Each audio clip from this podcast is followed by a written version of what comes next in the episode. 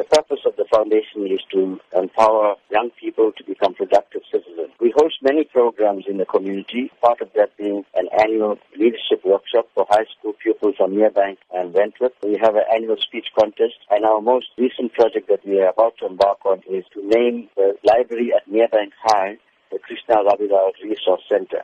Uh, we also have a full-time staff member and an office. So in order to sustain our programs and the office, we're having this fundraising dinner and dance this Friday at the Enchanted Gardens at 6.30 p.m. What can be expected at the event? We're very excited about this fundraising project because the guest speaker that we have is Deputy Finance Minister, Mcebisi Jonas. He's a man of integrity. He has shown that he is not corrupt. He's shown that he cannot be bought.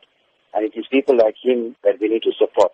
So we're calling upon the communities to come and attend this function and to support the KRF, but also to support Deputy Minister Jonas because of the kind of person he is. For those who may not know of Krishna Rabilal and his place in our history, how can he be best described? Krishna Rabilal was a normal person who lived in Merebank all of his life. He was very active as a young person in the community, taking up issues of unemployment, of high bread prices, of poverty. And it was that kind of consciousness that he had that made him join the Wesizwe, the military wing of the ANC. And the South African Defense Force in 1981 then went into a foreign country, which is Mozambique, and blew up a house that Krishna Rabilal, together with 12 of his comrades, were living. So it was an act of brutality. Krishna Rabilal paid the ultimate sacrifice with his life so that we could be free.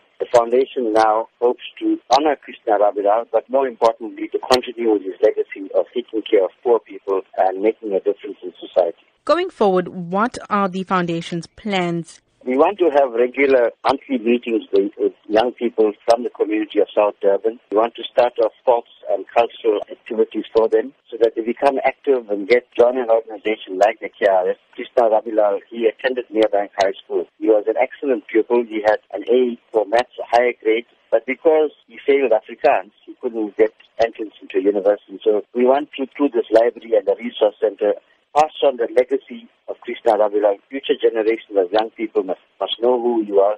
And through this process of the library, they'll be able to be educated. And hopefully some of them will want to continue his legacy and get involved in community work.